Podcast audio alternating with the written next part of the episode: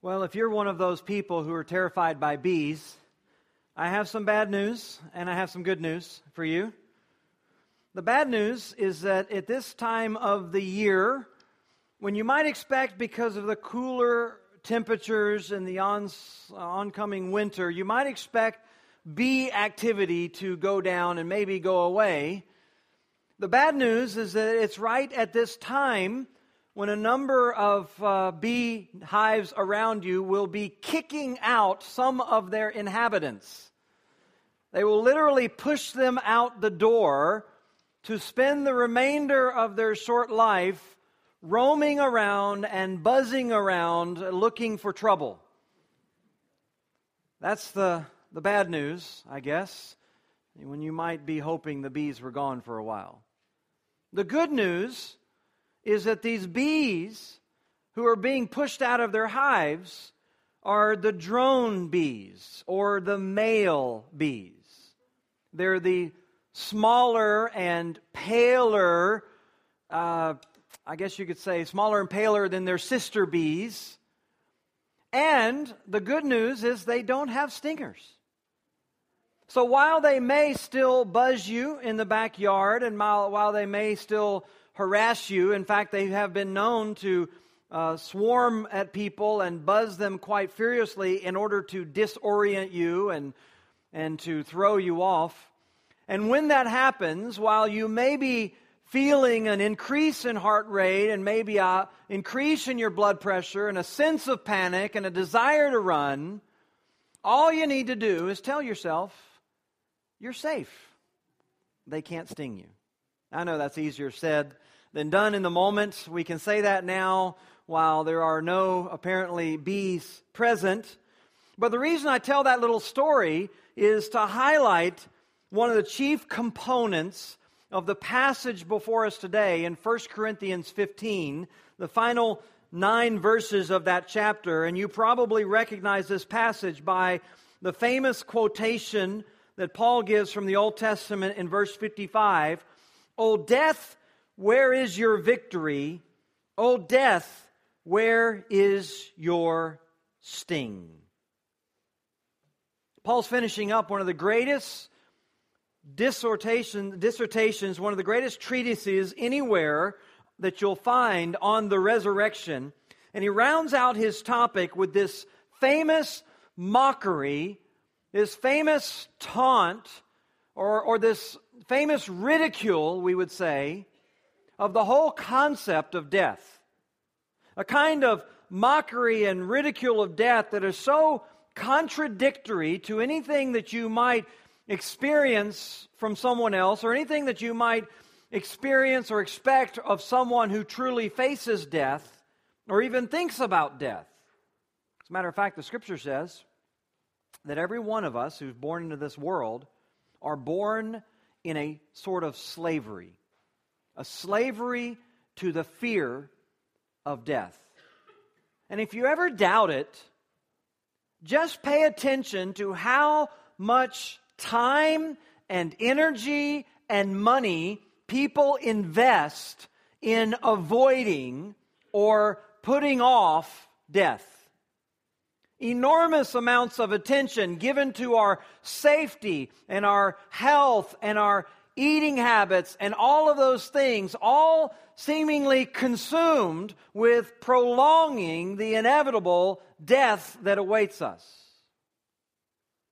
The Bible describes this slavery, this lifelong fear that we're in that dominates everyone, although some try to dismiss it by philosophical musing. Jean Paul Richter, the famous German philosopher, said, Death gives us sleep eternal youth, and immortality. Or more crassly, in our own culture, Jimmy Buffett sings, I'd rather die while living than live while I'm dead.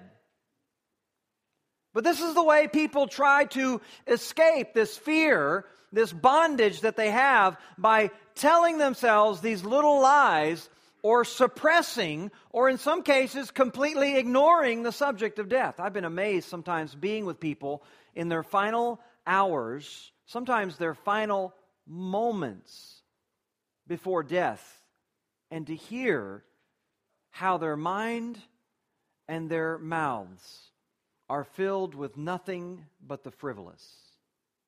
Literally, minutes before people pass into eternity, spending time talking about some of the most superficial and frivolous stuff. I contrast that all to one man that I was with in the hospital as he died, a wonderful, godly man. In fact, he gave me almost a third of the books in my personal library. Just a wonderful, avid reader, lover of the scripture, lover of theology. And I just so distinctly remember being with him, and all he wanted to talk about was the transformation that was about to take place for him. This is the kind of attitude that Paul has. He faces death like a burglar into his home, and he, he stumbles upon him, if you will, and all he does is tease and taunt and mock. There's no foreboding, no sense of fear. So the question is what would give someone that kind of boldness in the face of death? What would create that kind of fearlessness? What would so eliminate the anxiety and free you from the slavery of the fear of death? What, what, is, what is it that, that creates that in a person's character? Well, Paul spells it out in this passage. He, he's finalizing this grand section on the resurrection with four truths that help us transform the way we face death. Or even because of that, it transforms the way that we live. These are really four truths that help us to face death without fear, we would say. Four truths that transform the way that we face death. Let me begin our time just by reading these verses for us from verse 50 all the way through the end of the chapter. Paul writes, I tell you this, brothers Flesh and blood cannot inherit the kingdom of God, nor does the perishable inherit the imperishable. Behold, I tell you a mystery. We shall not all sleep, but we shall all be changed in a moment, in the twinkling of an eye, at the last trumpet. For the trumpet will sound, and the dead will be raised imperishable, and we shall be changed. For this perishable body must put on the imperishable, and this mortal body must put on immortality. When the perishable puts on the imperishable, and the mortal puts on immortality, then shall come to pass the saying that is written Death is swallowed up in victory. O death, where is your victory? O death, where is your sting? The sting of death is sin, and the power of sin is the law. But thanks be to God who gives us the victory through our Lord Jesus Christ. Therefore, my beloved brothers, be steadfast, immovable, always abounding in the work of the Lord, knowing that in the Lord your labor is not in vain. These are four truths given to us in this passage that help us to face death without fear and really practically call us to replace that fear with an anticipation uh, uh, based on these four realities that he unfolds for us in this passage. And they really sort of build on one another as Paul moves sort of towards a crescendo of transformation in our thinking when it comes not only to the end of life, but to life altogether. Four transforming realities as we face death. First of all, Paul calls us in verse 50 to replace the fear of death with the anticipation of change. Replace the fear of death with the anticipation of change. He tells them here, he begins with this subject of change when he says, Flesh and blood cannot inherit the kingdom of God.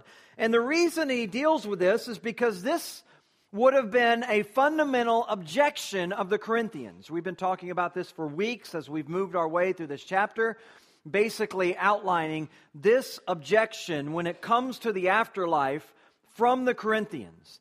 They had this notion of the afterlife that it was nothing more than a spiritual, non material, ethereal kind of existence. And so they had this. In fact, Paul might have been stating this right off of their own lips when they would say something like this flesh and blood, meaning the material body, cannot inherit heaven or what they would say is eternal life or the kingdom of God or whatever it might be. And so Paul states this. He goes uh, right at this notion by, by stating this point, but at this section, at this juncture, remember, Paul has completely redefined flesh and blood. Because he, has so many times throughout this chapter, been talking about the different kinds of bodies.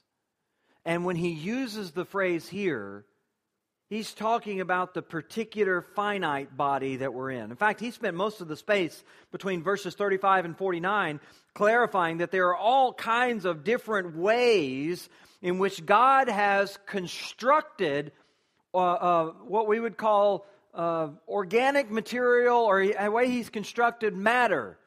And he's constructed it in all sorts of bodies, whether it's bodies of animals, bodies of humans, heavenly bodies, earthly bodies, all of these things that he's put together demonstrate that God is capable of making a whole variety of bodies from matter. And so, what Paul is saying here is that the kind of body that we have right now is indeed not fit to inherit the kingdom of God. But that doesn't mean that no kind of body could ever inherit it. He simply is saying our present body is unfit. You don't read that phrase and think that somehow Paul is throwing out the idea that we will spend eternity in material bodies. He's just saying that if you plan to spend eternity, you can't spend it in the body you have right now. In fact, that interpretation is clarified by the second half of the verse in verse 50 when he goes on to restate the point nor does the perishable inherit the imperishable. So when Paul uses flesh and blood, he's talking about the perishable flesh and blood. He's using it in the sense of the human weakness and human frailty of our current form, the same way, by the way, that you would find it in most Jewish literature of the time. And the point that he's making here is not that we will not have physical bodies in eternity. The point he's making is the same one he just made back in verse 49 that just as we have borne the image of the man of dust, that is Adam, so also we will bear the image of the man of heaven, that is Christ, even now in his resurrected body. He's just saying that our present bodies are not fit for the eternal kingdom of God. By the way, when he uses that phrase, kingdom of God, he's using it in the broadest sense of the term. It's used all kinds of ways throughout Scripture. In some cases, it's simply an exchange word for the gospel. Luke, for example, tells us that Paul went about everywhere preaching the kingdom of God. And what it means by that is he's preaching the sovereignty of God over all mankind, including his, his role and domain as our judge, but also his potential as our Savior. That is to say, that God, from the moment of creation, has always and will always maintain absolute sovereignty over everything. He's always on his throne, right? And so there's an aspect where the kingdom of God has never subsided. But then there's a separate kind of usage that you'll find in the New Testament when it speaks about the kingdom of God. Sometimes it's in a very limited sense when it's talking about the thousand year reign of Christ on the earth. And in that sense, Christ himself even teaches us to pray, Your kingdom come, implying that it is not here, that there's still something that awaits us in the future, and that we need to be anticipating that. But Paul doesn't use either one of those senses. He's using it in the broadest general sense of simply the eternal kingdom of God. By the way, the same way he used it back in verse 24 when he talks about subsequently to the reign of Christ. Christ himself will deliver up the kingdom eternally to God the Father forever. That's the sense in which Paul uses it here. He's not giving some detailed description of every aspect of eschatology. He's not telling us all the sequence of the judgment of God against sinners or all that stuff. All he's doing is simply confronting the misguided notions of the Corinthians who believe that we cannot spend eternity in material bodies. And Paul is simply saying, that while we can't spend them in our current bodies, we will spend them in incorruptible and immortal bodies. Everything he's stated so far throughout this chapter bodies of a different sort, imperishable, wonderfully glorified. These bodies will be fit for the environment in which they're intended to dwell forever. All this involves the glorious things that Paul has already said about this glorified body, as we mentioned last week, in terms, verse 42 and following, terms of its imperishability, that is, its durability to last forever, its glorious nature, that is, its capacity to honor God, its power, that is, its resources in service to God, and then finally, its spiritual nature in terms of its final victory over sin. All of those wonderful things will be uh, wrapped up in this transformation that Paul says is coming to us. A transformation that will fit us for the kingdom in a way that we are unfit right now. We understand this. We understand that God creates different bodies and they are fit for only certain environments. We know that fish are not fit for the land. We know that birds do not swim in the ocean.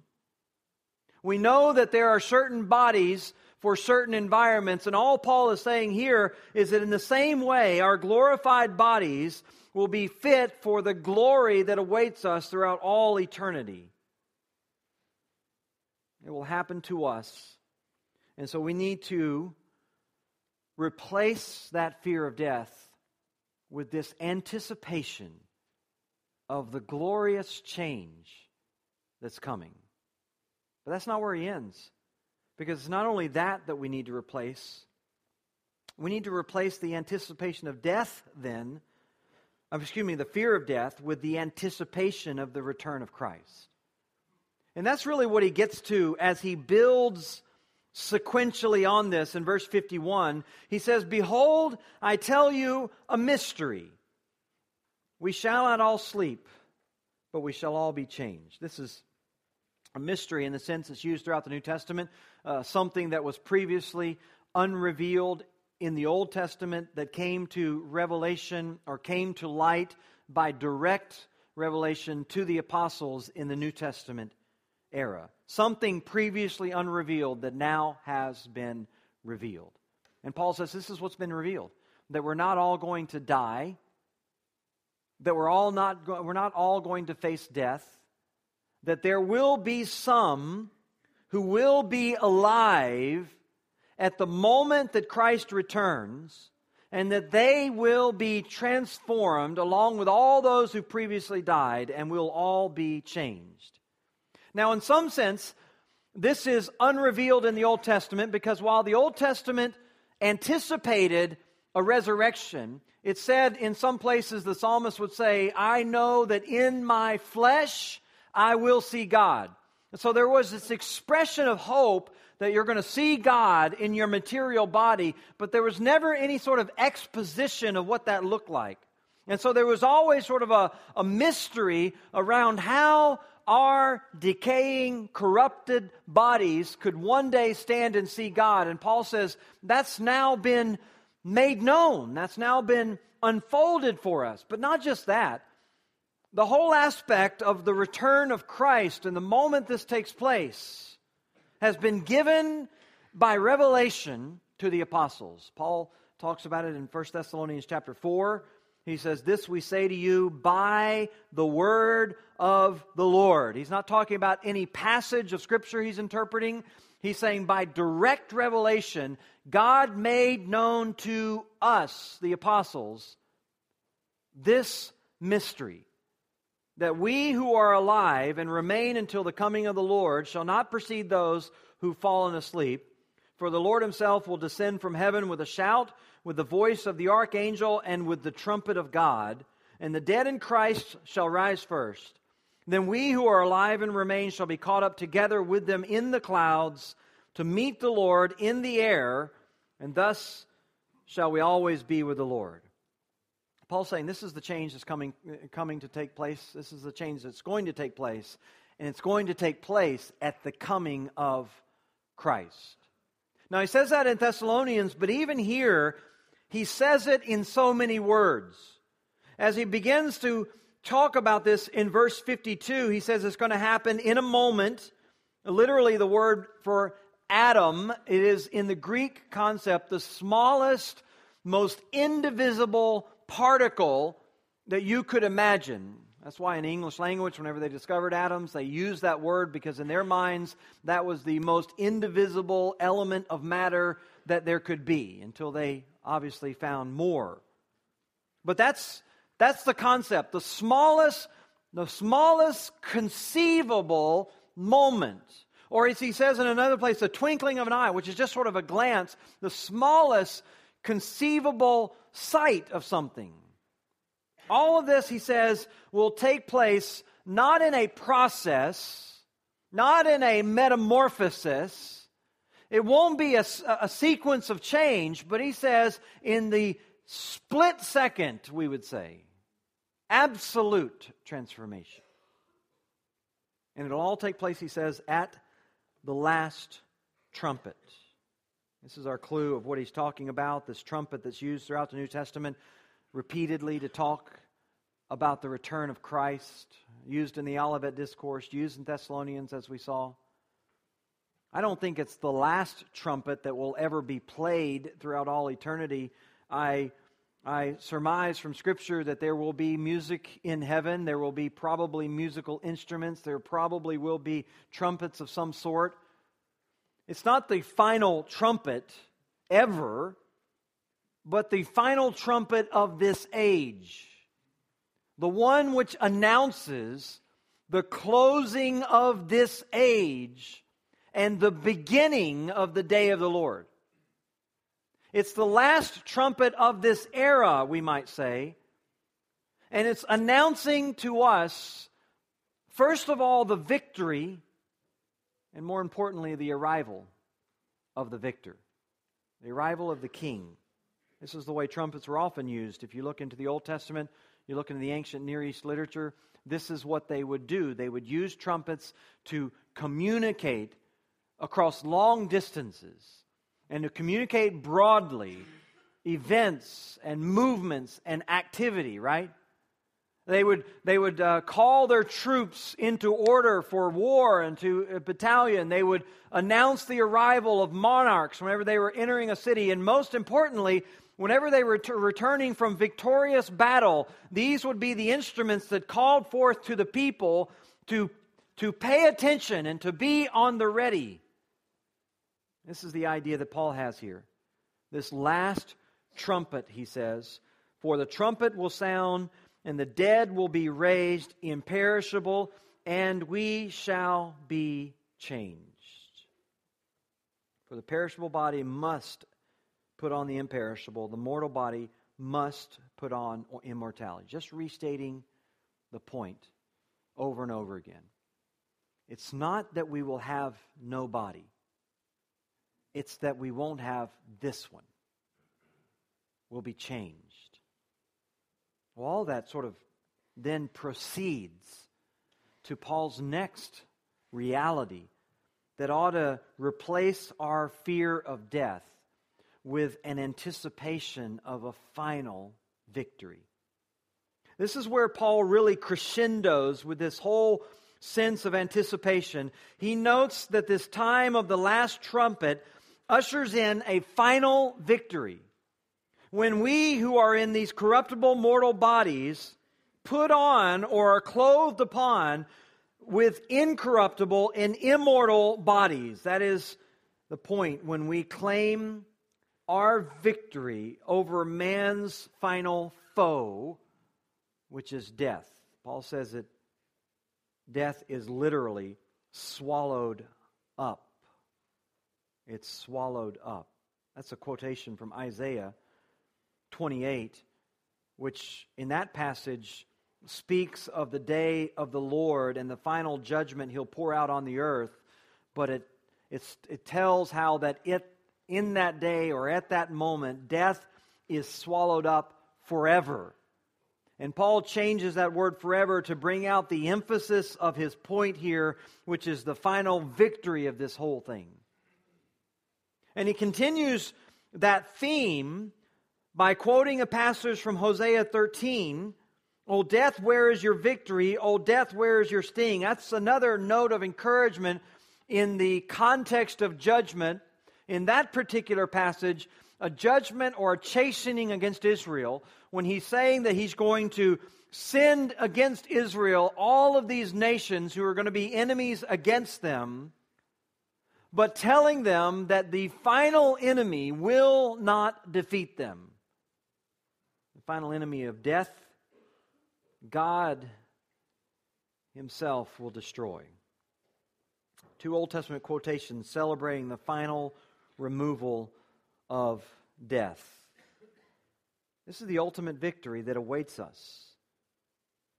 But the reason that we don't need to fear this death, the reason that we don't need to fear this even present reality of the decay and final wearing out of our bodies.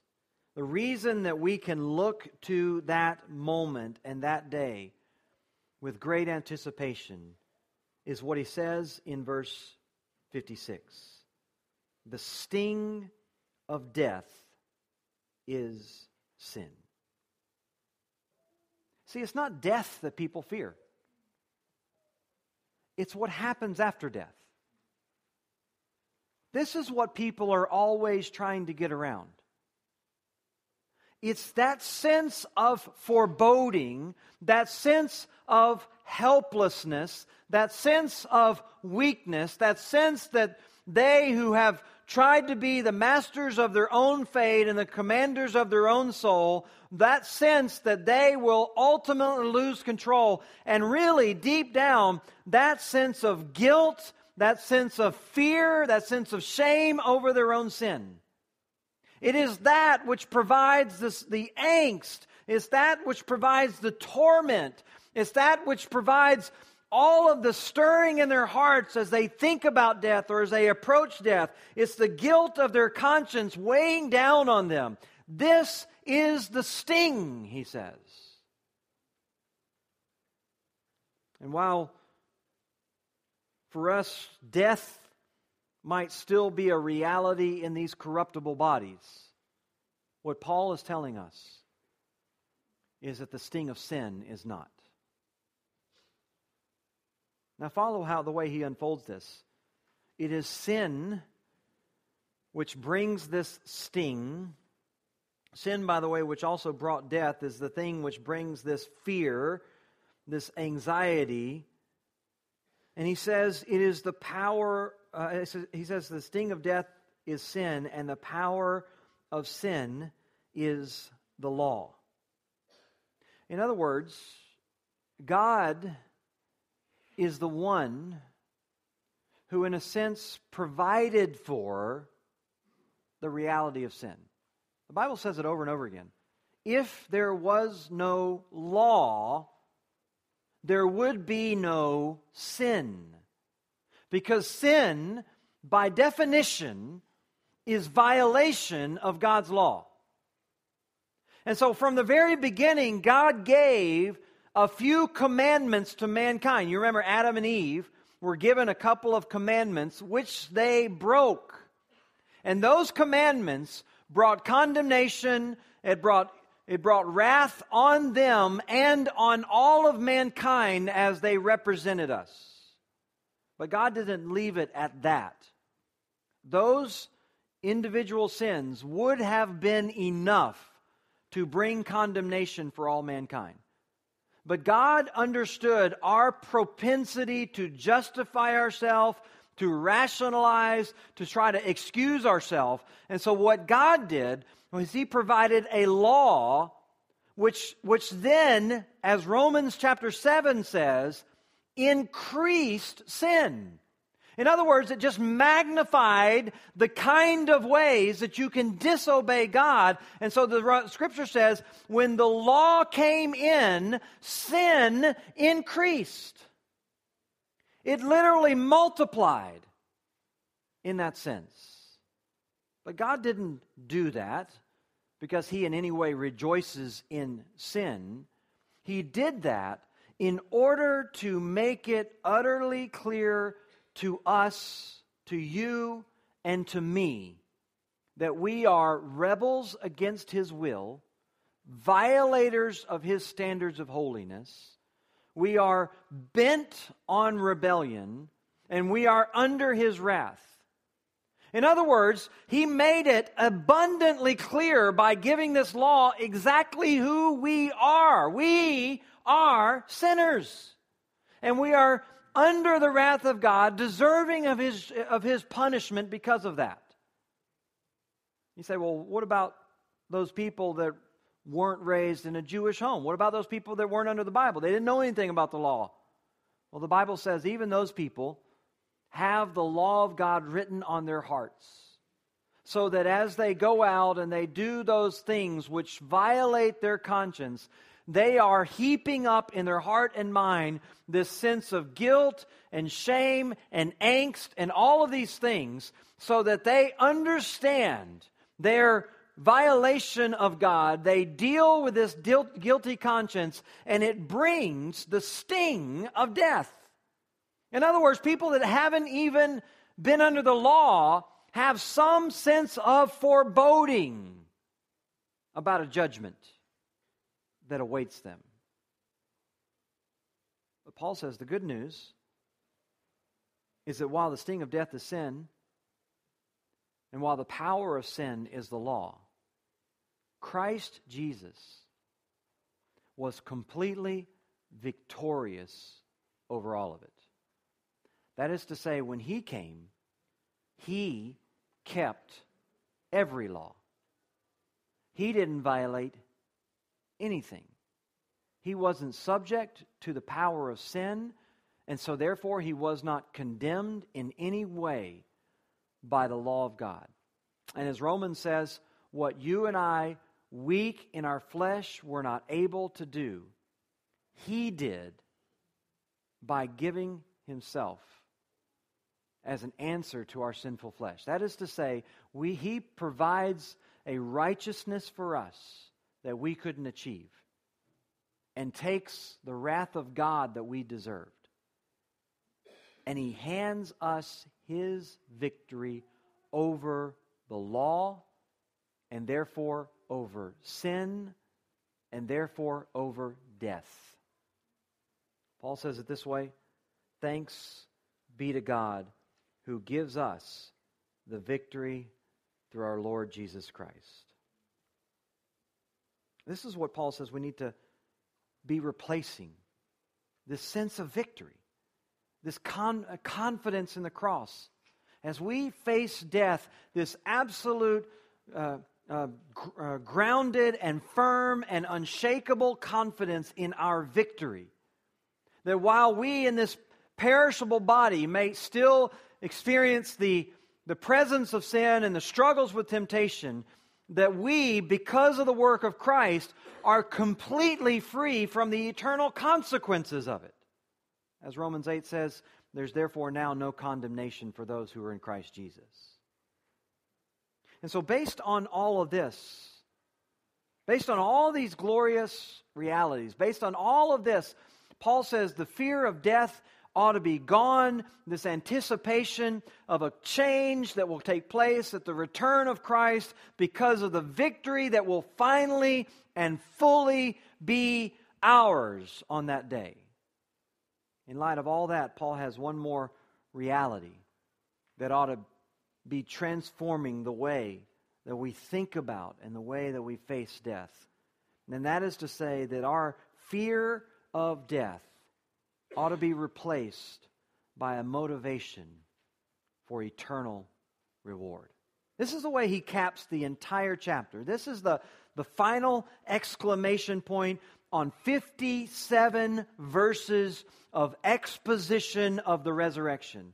He says, Therefore, my beloved brothers, be steadfast, immovable, always abounding in the work of the Lord. I love this, this just piling up of terminology here. Paul uses the word steadfast. It literally means sitting or seated. And it has the idea, it was used of shopkeepers in the ancient world. And if you've been to the third world, you've seen this same kind of phenomenon where as day breaks, the shopkeepers will come out and set up their tables and their tents, and they will literally claim a spot. They will sit, or they would say they, would, they were squatters. And you would go, when we were in Africa recently, you would see them alongside the roads as you drove, sometimes three and four rows deep. And you could just imagine them coming out in the beginning of the day and setting up their little uh, shop there, and then someone coming behind them and taking the better real estate in front of them, and then the third wave coming and taking the road frontage in front of them, and all of them claiming their spot. And that's what he's saying. We need to be those who are claiming, who are sitting, who are squatting on the work of the Lord.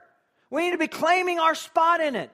And not only that, he says, we need to be immovable. The word is kinatos, or from which we get kinetic, this idea of agitation and movement, but he adds a, a negative prefix to it, meaning we're unmovable suggesting that we're not to be those who are always just torn up with anxiety and always agitated and always fearful and always worried about the future and tomorrow and all the risk and all these things. Instead, we need to be those who are bold, fearless, ready for sacrifice, courageous in our work. I was admittedly ashamed as I spent time with Africans a few weeks ago. Knowing how, in the back of my mind, I boarded a plane worried about a little disease that had affected a few thousand people over there. Only to be met with men who, one week every month, kiss their wives and their kids goodbye as they journey once again into the face of Islam into the face of disease, into the face of, of barrenness and hunger. They go to some of the most difficult places on the face of the earth, and they do it every month. This is what Paul's talking about. In light of the victory, in light of what's awaiting don't be agitated. Don't be so wrapped up with fear that you're now suddenly worried about what you're going to lose and what you're going to give up and what people are going to think about you and how they're going to hurt you or whatever it might be. He says you need to be immovable.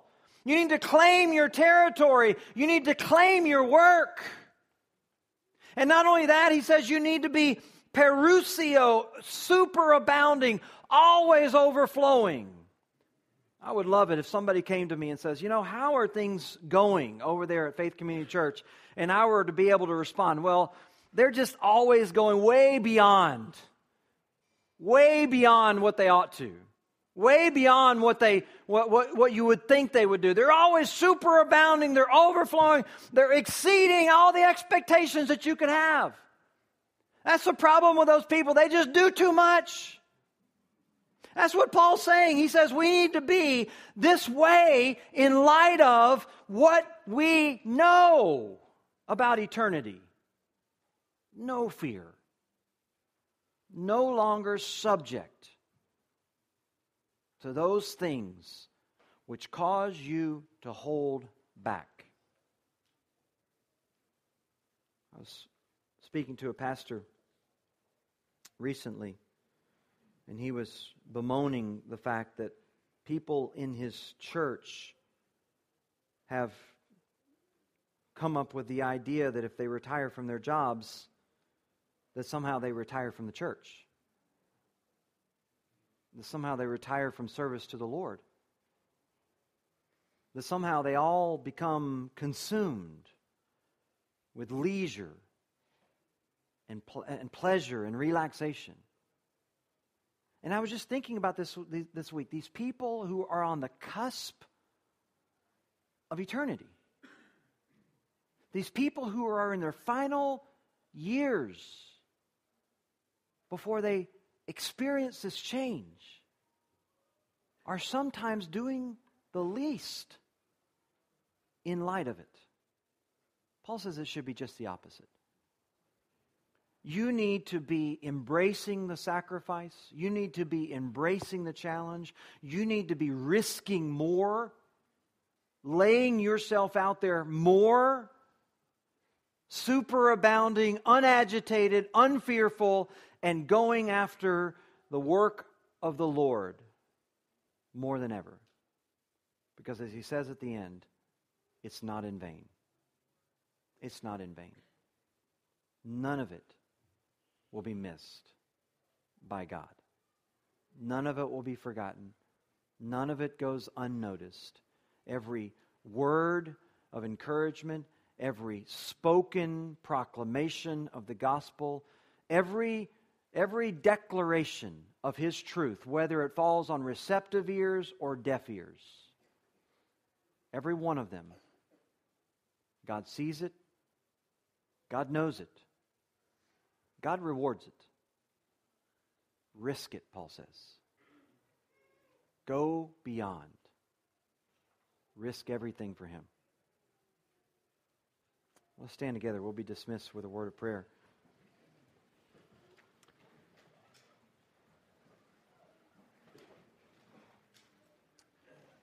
Here at our church, we don't have an altar call, but there's often an invitation for some of you who came here today and you are just like everyone else, you're weighed down with the sense of guilt. You fear facing God. You fear death because you have no idea what awaits you on the other side. Everything we've talked about this morning is about a confidence a confidence of people who know their Savior, who know the Lord. If you are here this morning and you don't have that confidence, if you don't know Christ, if you have no idea the way that you would spend eternity, I want to encourage you that when we close in a word of prayer here in just a moment, that you'd come see me or one of our elders or any of our teachers. We'd love to have the opportunity to open up Scripture and show you from God's Word how you can have this confidence in Christ, the forgiveness of your sins, eternity in His presence. Father, we're grateful for a word this morning that reminds us of realities that although they're not seen, we believe them. And although we haven't seen them yet, we want to live in light of them. We want all of our momentary light affliction to be swallowed up in thoughts of the eternal weight of glory that awaits us. May our thoughts and our lives and our minds continue to be transformed by the things that we've heard today. Give us that meditation. Give us that memory. Give us that stirring in our heart. Today, throughout this week, the rest of our days. We pray in Christ's name. Amen.